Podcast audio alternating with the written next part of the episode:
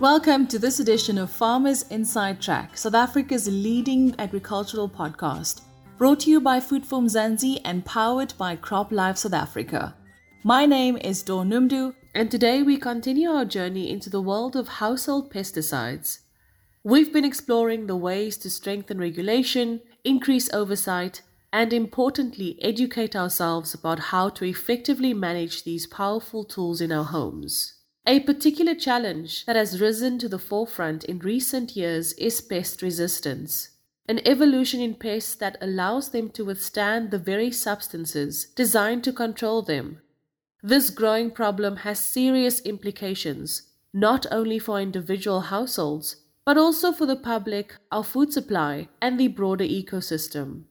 To delve into this issue and to help us understand how we, as ordinary South Africans, can play our part we're fortunate to have with us Roelien Legrandsie, the Regulatory Manager at CropLife South Africa. CropLife is an organization committed to fostering responsible stewardship of pesticides, an effort that becomes even more critical when facing challenges like pest resistance. Roelien, thank you so much for joining us here on Farmers Inside Track. It is such a pleasure to welcome you to this very special podcast.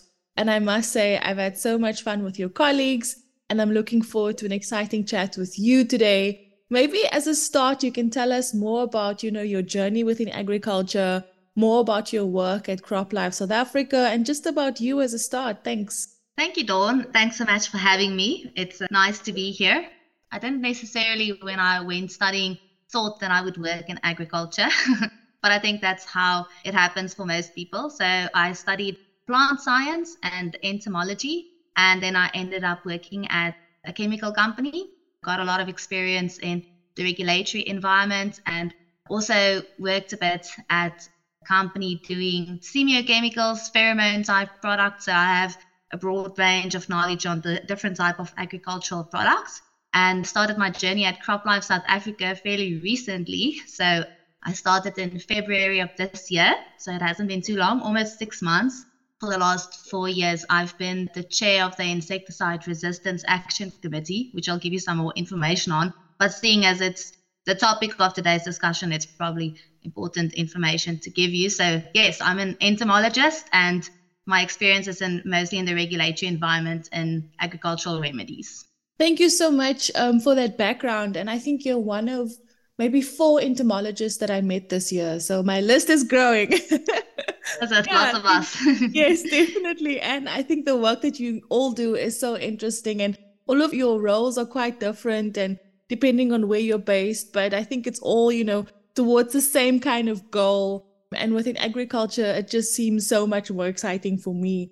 Now, today we're talking all things pest development resistance. When it comes to pesticides, I shared some information in my introductions. Could you maybe explain to us in layman's terms how pests develop resistance to pesticides designed to control them? Seeing as I'm an entomologist, I'm going to explain the concept from the perspective of insect pests and insecticides, but the principle remains the same for pathogens and weeds and their corresponding control measures. So, in essence, resistance is a heritable change in the sensitivity of a pest population that is reflected in the repeated failure of a product to achieve the expected level of control when used according to the label recommendation for that specific pest species. So, in summary, in short, in layman's terms, the product no longer provides the expected efficacy. This can be attributed to various reasons or modes of resistance development. The most common form of resistance development is metabolic resistance, where the insect essentially detoxifies or destroys the toxin, which is the insecticide, faster than a susceptible insect would.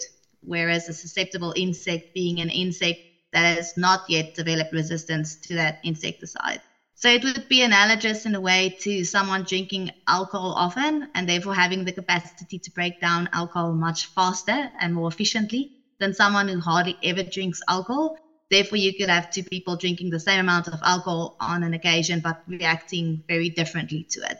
So, other modes of resistance development would include target site resistance, where the binding site of the toxin is structurally changed and cannot do its function anymore. or penetration resistance, where the cuticle of the insect develops barriers which slows the absorption of the toxin. And you also get behavioral resistance, where the insect can actually detect the toxin and just avoids it.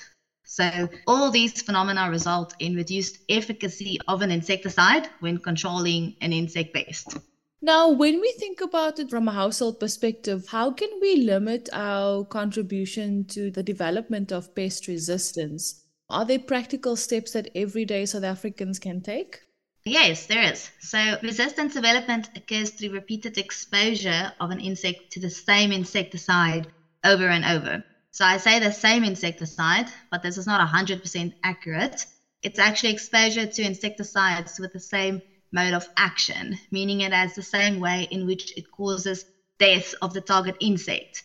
So, all insecticides and fungicides and herbicides are classified according to their specific mode of action, so the way in which it kills the, the pest. This information, the mode of action, is displayed on the front panel of the label or on the front panel of the insecticide container. For insecticides, the mode of action is usually a number followed by a letter. However, there are other categories too.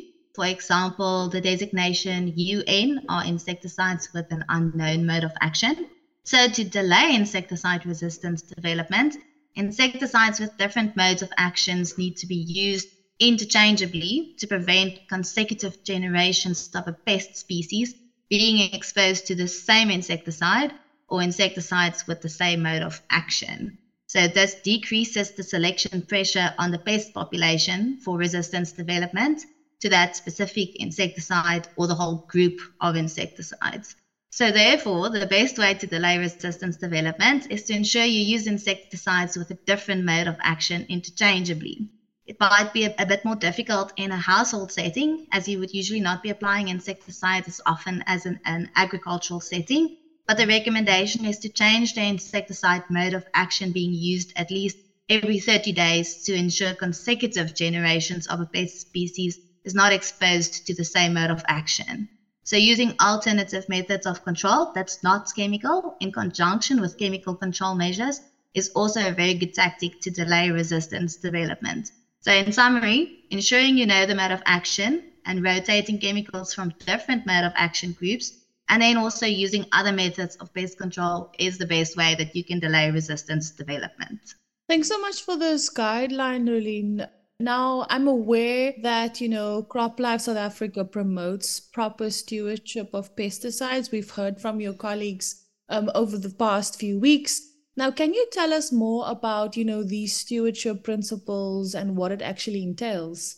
Stewardship essentially encompasses all aspects related to the responsible use and management of pesticides, of which resistance management is just one. Uh, stewardship of pesticides also entail responsible use of pesticides, such as the using of the pesticide strictly according to the label instructions, the wearing of the correct personal protective equipment when working with a pesticide, responsible storage of pesticides or disposal of used pesticide containers, also the destruction of obsolete and expired pesticide stock. So CropLife SA takes stewardship of pesticides very seriously and I think you've heard from my stewardship colleagues. They spend a lot of time educating and assisting distributors, agents, chemical companies, and anyone who is part of the value chain of manufacturing, selling, and using of pesticides to understand stewardship and practice good stewardship in the field. So, a lot of educational posters and information on stewardship initiatives run by CropLife can actually be found on our website. There's a lot of information. I would definitely recommend looking at it. And we also have a continuous professional development program for agents and people working in industry to get more educated on, on all these stewardship related topics. Now, what happens, you know, in terms of CropLife's approach to the challenge of managing these pesticides that pests developed resistance to? What happens when a product needs to disappear, for example? It's very difficult to try and reverse resistance development in some cases, it is possible if resistance hasn't developed in the whole population. However, sometimes it's not. I think most of our efforts are focused on trying to prevent it from happening in the first place. As they say, prevention is better than cure. So, under CropLife South Africa, we have three resistance action committees.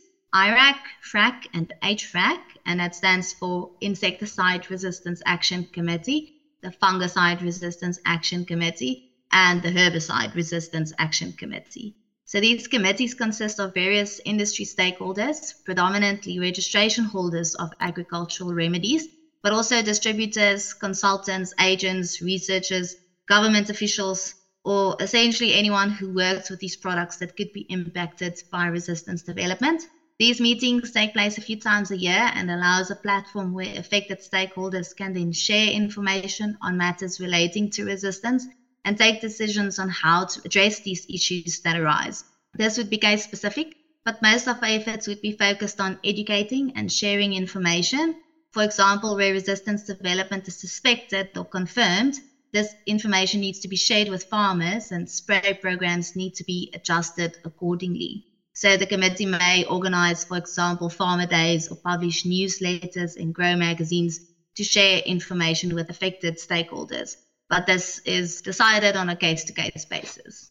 And then my final question to you, Roelien, would be, you know, how can the wider public support and contribute to the stewardship efforts of organizations like CropLife in managing pest resistance? You've just mentioned a few meetings, some other information that is shared via, you know, media publications but like how can i you know contribute as a citizen an active citizen within south africa and globally i think the best way is for people to be informed to know how these products work before using them and in general just be educated on the hazards associated with it but also not following misinformation about pesticides always read the label the label is a legal document so you can't apply a pesticide different to what the label instructs you to.